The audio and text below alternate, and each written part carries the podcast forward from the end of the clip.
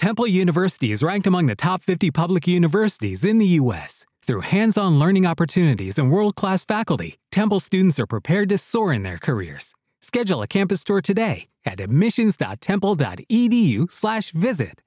Ciao a tutti e bentornati a Pillole di Storia.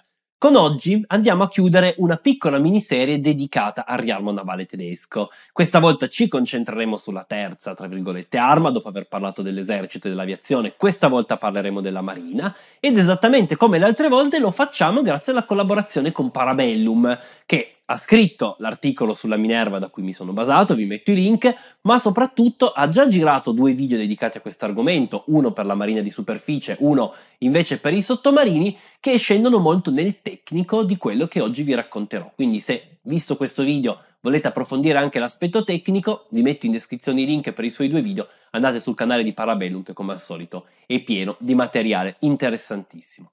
Come vi dicevo, oggi però parleremo della marina parleremo della marina di superficie, parleremo della marina sottomarina e cercheremo di capire in che modo la Germania, dopo la fine della prima guerra mondiale, cercando di rompere i vincoli di Versailles, si preparò alla seconda guerra mondiale. Anche in uno degli aspetti su cui siamo abituati a concentrarci meno, cioè proprio quello navale. Sigla e iniziamo a parlarne. Pillole di Storia è il podcast de La Biblioteca di Alessandria, la community per chi ama la storia. Condotto da Gioele Sasso, produzione e sound design a cura di Matteo D'Alessandro. Se come vi ho raccontato negli altri due video che trovate in descrizione, il trattato di Versailles era stato durissimo con i tedeschi per quanto riguarda gli aspetti dell'esercito, limitato nei numeri, e l'aspetto dell'aviazione, era stato probabilmente ancora più duro dal punto di vista navale.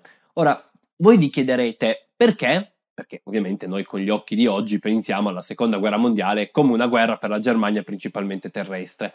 Invece ovviamente dobbiamo porci con gli occhi dell'epoca, della prima guerra mondiale, una prima guerra mondiale in cui non bisogna dimenticarsene, la Germania era entrata con quella che veniva considerata la seconda marina da guerra del mondo, seconda solamente a quella della Gran Bretagna, per numero, ma come avevano dimostrato nell'unica grande battaglia combattuta, cioè la battaglia dello Jutland, sicuramente non inferiore per qualità. Una marina che in più era diventata anche leader mondiale nella produzione e nell'utilizzo dei sottomarini. Proprio per questo, le potenze vincitrici si erano fortemente concentrate sulla marina, innanzitutto cercando di requisirla. C'era stato il famoso tentativo di requisire la marina tedesca che aveva portato all'autoaffondamento della stessa nella rada di Scapa-Flow in Scozia, allora in Gran Bretagna dove era stata riunita. E poi, ovviamente, cercando di limitare la costruzione di na- nuove navi che non potessero permettere alla Germania di creare una marina in grado di competere con quella delle potenze vincitrici, ma soprattutto una marina da utilizzare per ritrasformare la Germania in una grande potenza. Perché con gli occhi di inizio XX secolo avere una grande marina voleva dire essere in grado di proiettare la propria potenza sul mondo e averne ovviamente dei vantaggi politici ed economici, insomma essere una grande potenza. Le, quello che era, che era, uscito da Versailles era stato molto molto punitivo. Dal punto di vista delle, dei sottomarini ci c'era stato il divieto assoluto. Alla Germania era vietato in alcun modo possedere alcun sottomarino. Non potevano fare ricerche di nuovi sottomarini, non potevano costruirne, neanche per altri stati, sempre almeno ufficialmente. Insomma, i sottomarini erano del tutto vietati. Addirittura i sottomarini tedeschi vennero poi requisiti dagli alleati e studiati per creare proprio i sottomarini francesi e inglesi. Per quanto riguardava invece la flotta di superficie, questa venne fortemente limitata, limitata a dei numeri che a tutti gli effetti rendevano la Germania una potenza del tutto secondaria. Vi metto qui a fianco l'elenco così lo potete vedere mentre parlo. Come potete vedere i numeri sono veramente scarsissimi. A questi si aggiunge il fatto che le navi che venivano concesse tra virgolette alla Germania erano delle navi molto antiquate, ad esempio le quattro corazzate previste erano quattro pre-dreadnought, quindi pre, diciamo di inizio secolo, così la facciamo in maniera molto, molto semplificata, delle navi che avevano già dimostrato di non essere in grado co- di competere con le navi all'epoca moderne, appunto eh, le dreadnought e le classi successive.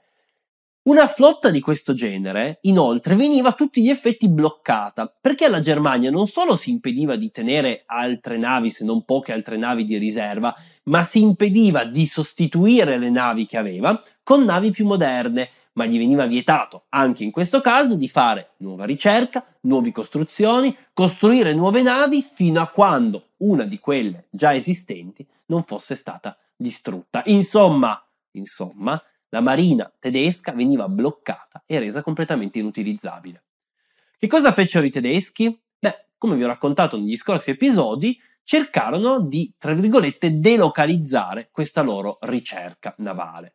Ovviamente in questo caso fu molto più difficile, perché se un aereo poteva essere smontato e portato, costruito in Olanda, portato in Unione Sovietica, se i carri armati potevano essere costruiti in Unione Sovietica e lì utilizzati testati, Ovviamente per la Marina non era così, perché una nave non la si poteva costruire di nascosto, una nave era visibile e non poteva essere spostata e ceduta ad altri stati. E quindi cosa fare?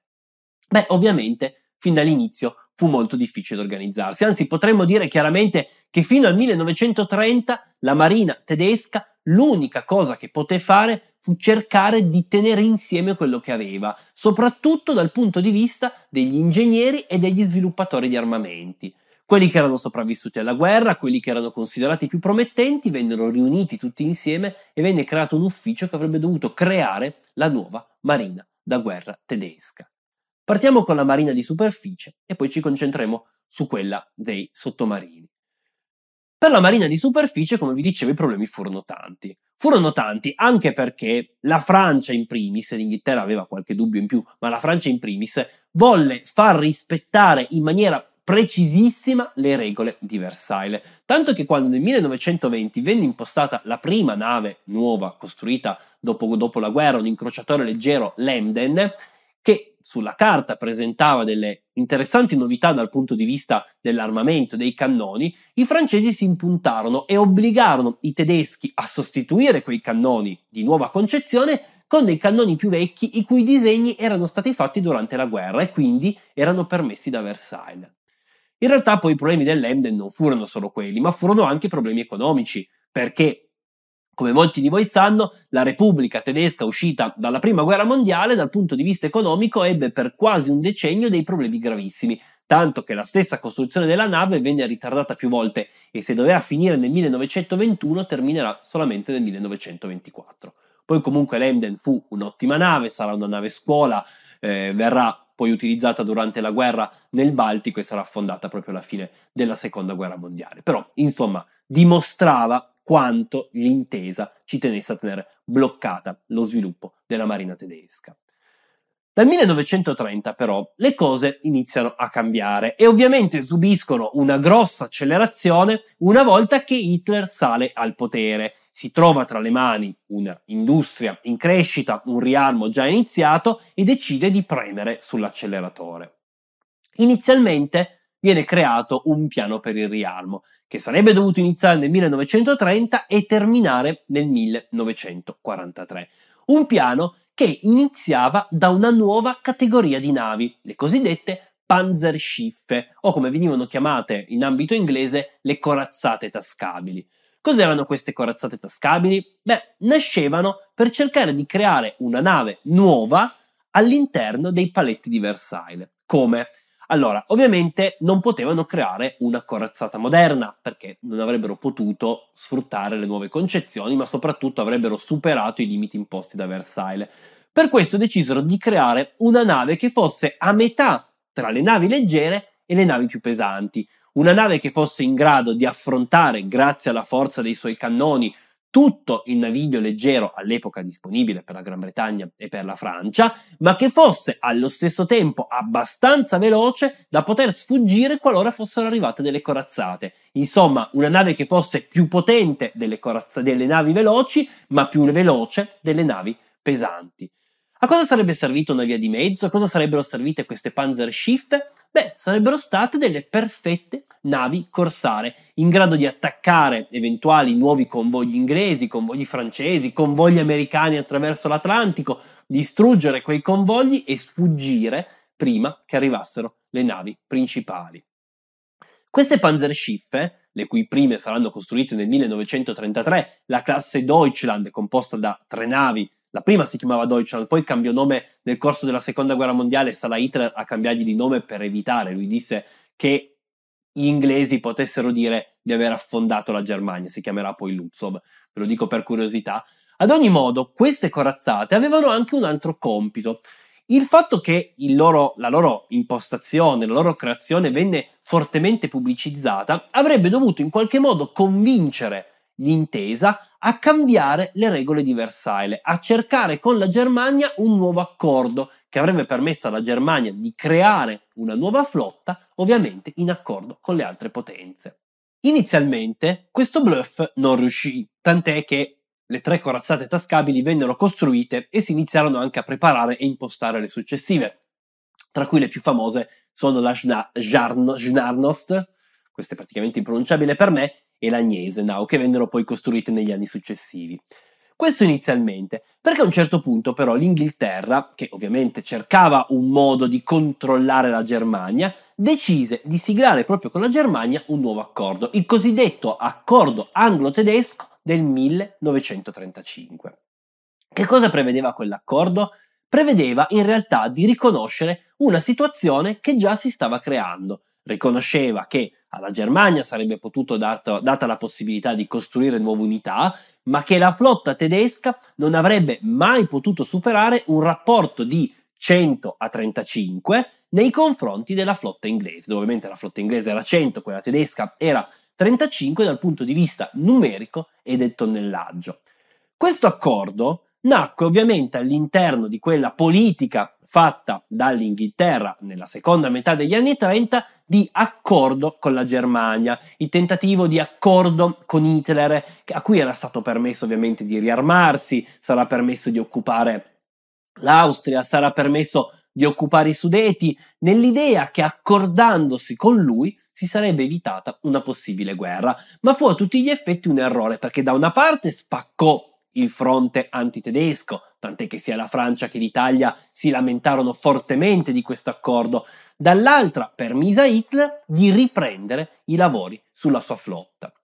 Per tutti gli anni 30 di progetti sulla flotta tedesca ne vennero fatti letteralmente una marea e si iniziò a progettare una serie di sviluppi dal punto di vista tecnologico ma anche dal punto di vista numerico che avrebbero dovuto portare entro la metà degli anni 40 la flotta tedesca al pari o quantomeno al livello di quella inglese.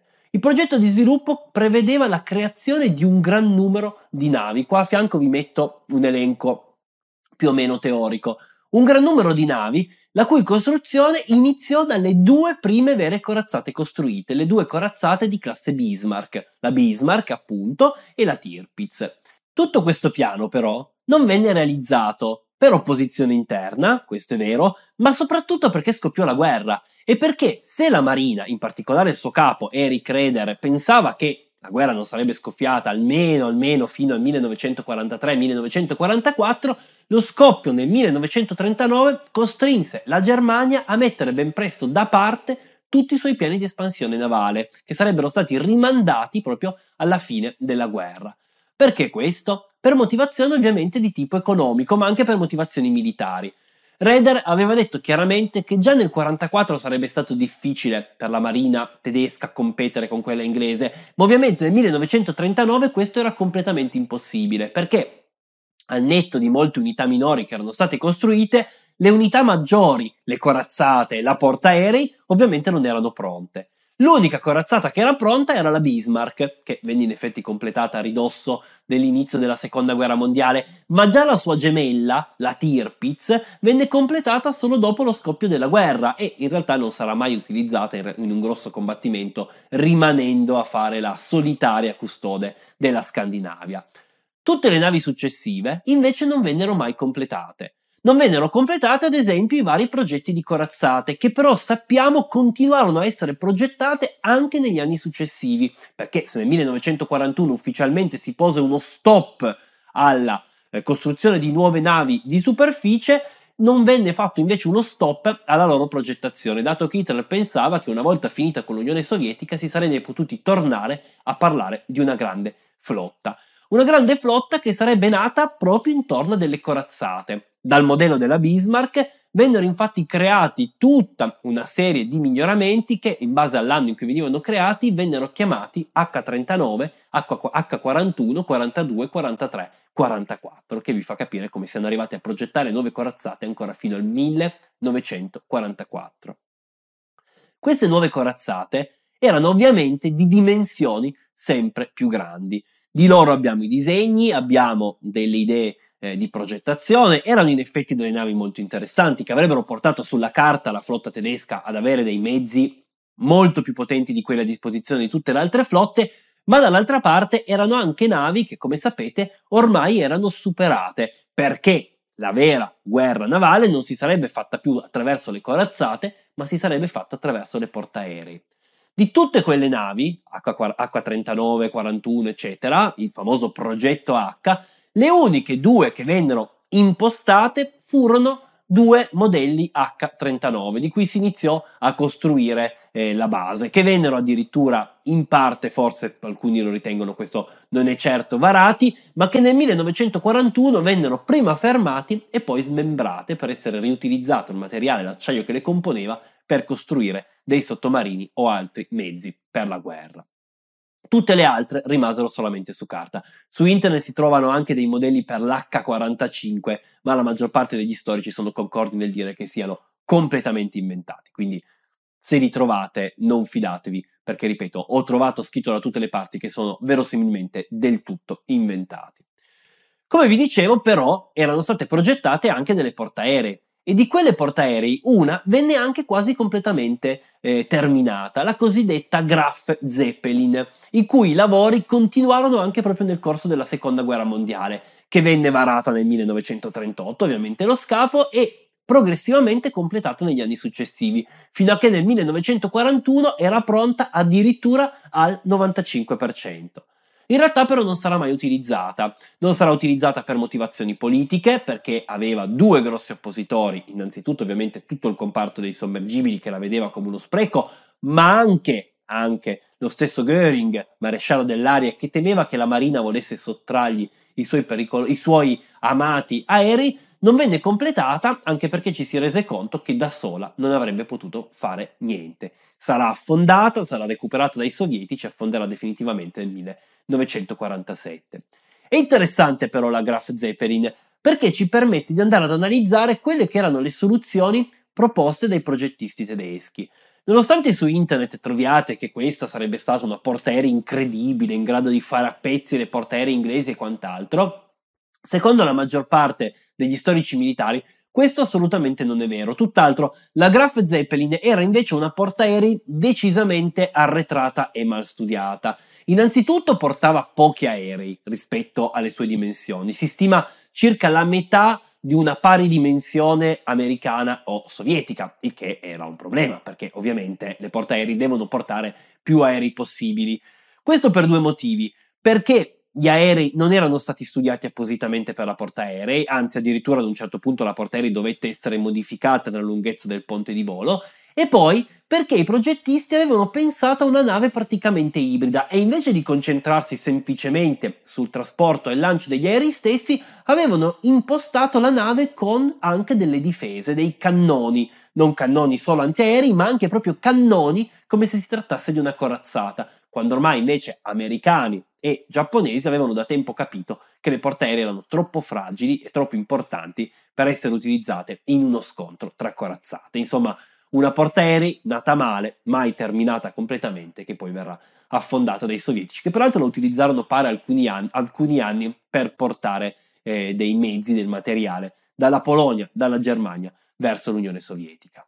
Il fatto di mettere da parte la flotta di superficie fu da imputare anche al fatto che, come tutti sapete, i suoi risultati furono molto scarsi. Quelle panzerschiffe che avrebbero dovuto essere la spina dorsale nella lotta sull'Atlantico ben presto si rivelarono essere troppo deboli per poterlo fare, troppo preziose, troppo difficili da sostituire e il loro ruolo venne preso invece dai sottomarini, i quali all'inizio della guerra erano in effetti poco numerosi, poco più di una cinquantina, ma il cui numero e la cui produzione andò ad aumentare sempre di più negli anni successivi, tanto da sostituire la produzione delle navi di superficie fino a portare addirittura ad una sostituzione all'interno degli alti comandi della Marina, con Eric Reder, che puntava molto sulla marina di superficie, sostituito invece da Karl Dönitz, che invece puntava tutto sui sottomarini. Non è proprio così corretto, perché anche Reder assunse sempre un ruolo abbastanza ondivago, dicendo chiaramente che la sua marina non avrebbe potuto competere con quella inglese, forse si sarebbe potuto concentrare sui sottomarini, ma insomma ovviamente con il passaggio a Dönitz la marina di superficie sarà messa completamente da parte e si parlerà solamente più di sottomarini.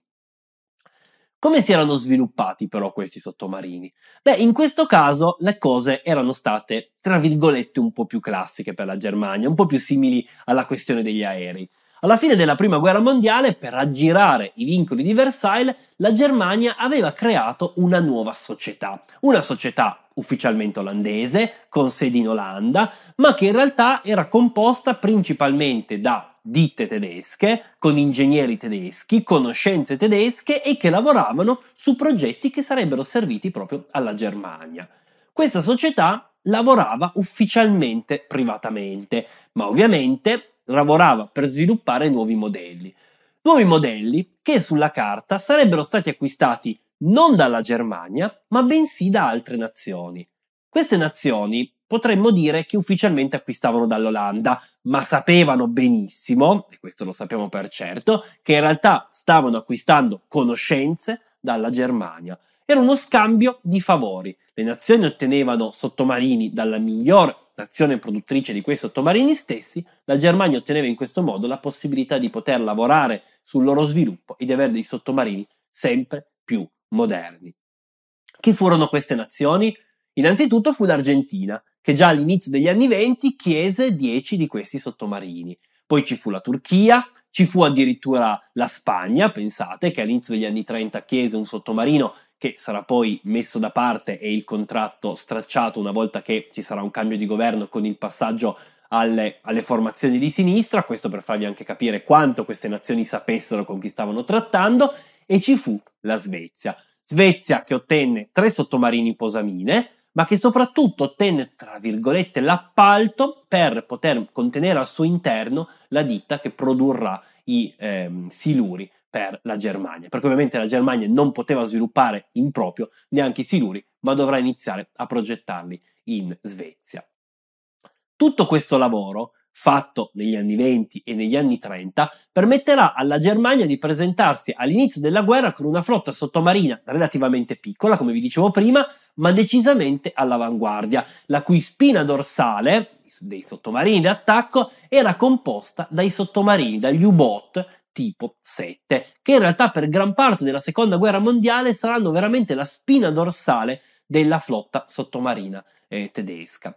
Si trattava di sottomarini relativamente piccoli, relativamente veloci, in grado, rispetto ai sottomarini della prima guerra mondiale, di poter attaccare sia in superficie, avevano in effetti ancora il cannone, ogni tanto attaccavano proprio rimanendo in superficie, ma anche in profondità. Profondità che veniva invece sfruttata ovviamente molto più comunemente per nascondersi e per prepararsi a un nuovo attacco alle flotte di trasporto. Questi sottomarini sulla carta inizialmente avrebbero dovuto essere utilizzati principalmente per attaccare le flotte nemiche, ma le flotte da guerra, e in effetti ci furono degli episodi del genere, come ad esempio la violazione della rada di Scapaflow nel 1939, ma ben presto ci si rese conto che erano anche perfetti proprio per attaccare i convogli di rifornimento, i convogli militari. Convogli militari che iniziarono ad essere attaccati con la tecnica del branco di lupi. Cos'era questa tecnica del branco di lupi? Era l'idea che i sottomarini non dovessero andare a caccia da soli, ma dovessero attaccare il più possibile insieme, in modo da poter massimizzare il numero di danni provocato ai vari convogli, anche perché ben presto i convogli iniziarono a essere molto numerosi, con una grande scorta e un solo sottomarino non ce la faceva provocare dei danni sufficienza. Come funzionava? Quando un sottomarino scopriva il passaggio di un convoglio, informava altri sottomarini nella zona, i quali convergevano tutti insieme e poi portavano un unico grande attacco, spesso di notte, quasi sempre all'improvviso, per poi, dopo aver danneggiato più navi possibili, scappare in ogni direzione per rendere difficile loro, la loro cattura. Come sapete però questi tentativi non sempre riuscivano, molto spesso gli U-Bot venivano affondati, venivano scoperti e una volta che venivano scoperti il loro destino era spesso segnato perché con l'utilizzo di cannoni, bombe di profondità erano attaccati, danneggiati e poi molto spesso distrutti, tanto che alla fine della guerra furono tra le armi che subirono il maggior numero di perdite, sia in quanto a mezzi sia in quanto a uomini. Inoltre, col tempo, la situazione iniziò a diventare sempre più difficile, sempre più difficile per gli equipaggi, costretti a delle crociere lunghissime in condizioni francamente disumane. Ci sono dei video che raccontano delle condizioni degli U-Bot, ma vi assicuro erano praticamente in condizioni disumane, eh, navi sottomarini, chiedo scusa, piccolissimi in cui a malapena ci si riusciva a stare e si stava in mezzo a gas di scarico del motore diesel, in condizioni igieniche praticamente nulle, spesso bagnati senza possibilità di far asciugare i vestiti, costretti addirittura a dormire negli stessi letti perché non c'erano letti a sufficienza per tutti i marinai, ma ci si doveva alternare, cioè quando io lavoro tu dormi, ma poi io vengo a dormire nello stesso letto e tu ti alzi per andare a lavorare. Immaginatevi le condizioni, spesso per tantissimi giorni. Insomma, condizioni terrificanti a cui però i marinai tedeschi eh, si prestarono per poter prestare la loro opera in guerra.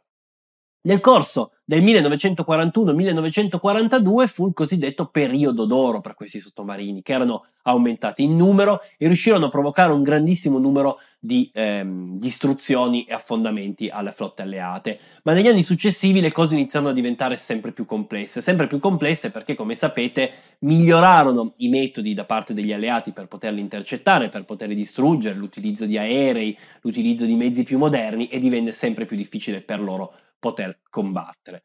Per questo vennero sviluppati anche nuovi sottomarini che saranno poi introdotti nel corso della guerra. Non ne parlo più di tanto, ma tra questi ad esempio il tipo 9, che sarà una versione più grande rispetto al tipo 7, anche se in realtà avrà uno sviluppo parallelo e che sarà un sottomarino che permetterà di andare ad operare fino letteralmente davanti alle coste degli Stati Uniti, ma soprattutto quello che rimane uno tra i più grandi, tra le più grandi meraviglie della eh, tecnica e tecnologia tedesca nella seconda guerra mondiale, cioè il sottomarino tipo 21, il cosiddetto Electrobot, un sottomarino da cui a tutti gli effetti tutti i sottomarini moderni eh, derivano, lo si vede anche semplicemente dalla forma e dall'immagine, un sottomarino che poteva operare sempre in profondità, difatti non aveva più il eh, cannoncino, che era in grado addirittura di ricaricare il motore elettrico stando sott'acqua con l'utilizzo eh, degli snorkel, un sottomarino che però entrerà in servizio troppo tardi per poter cambiare le sorti della guerra.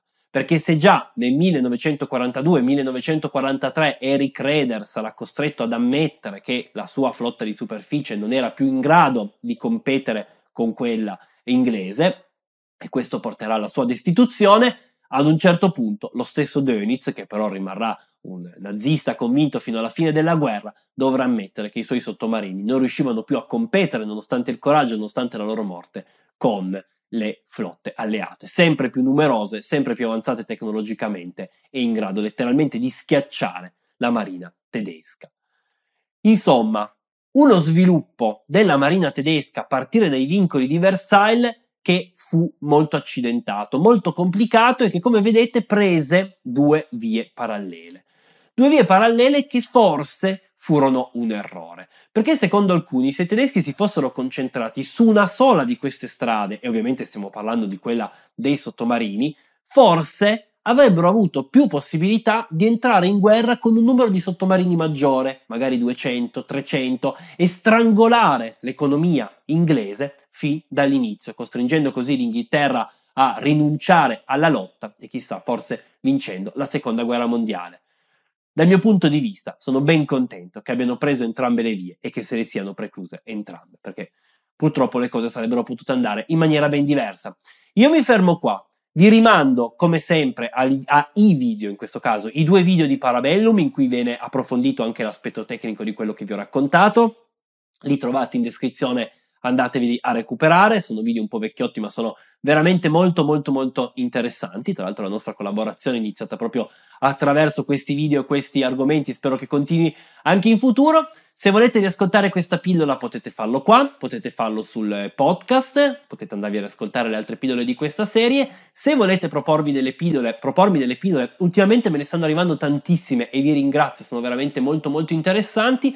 Potete farlo qui, potete scrivere sotto il video, potete ovviamente venire sui nostri social, su Facebook, su Instagram, potete venire sul canale Telegram e se invece non volete perdervi i prossimi video su questo o altri argomenti, iscrivetevi al canale, cliccate sulla campanella per essere sempre aggiornati quando esce un nuovo video.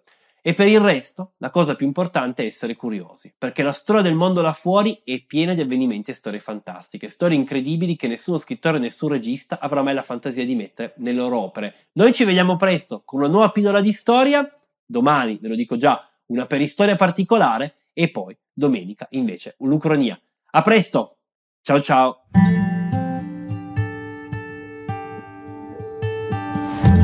Pillole di storia è il podcast de La Biblioteca di Alessandria, la community per chi ama la storia.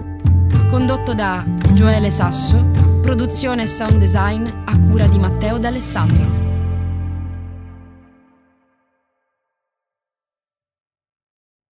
Step into the world of power, loyalty, and luck. I'm gonna make him an offer he can't refuse. With family, cannolis, and spins mean everything. Now, you wanna get mixed up in the family business. Introducing The Godfather at ChumbaCasino.com. Test your luck in the shadowy world of The Godfather slot. Someday, I will call upon you to do a service for me. Play The Godfather now at ChumbaCasino.com. Welcome to the family. VGW Group. No purchase necessary. Void where prohibited by law. See terms and conditions. 18 plus. Hello, it is Ryan, and I was on a flight the other day playing one of my favorite social spin slot games on ChumbaCasino.com. I looked over the person sitting next to me, and you know what they were doing? They were also playing Chumba Casino. Coincidence? I think not. Everybody's loving having fun with it. Chumba Casino is home to hundreds of casino-style games that you can play for free anytime, anywhere even at 30,000 feet. So sign up now at ChumbaCasino.com to claim your free welcome bonus. That's ChumbaCasino.com and live the Chumba life. No purchase necessary. Group. Void were prohibited by law. See terms and conditions. 18 plus.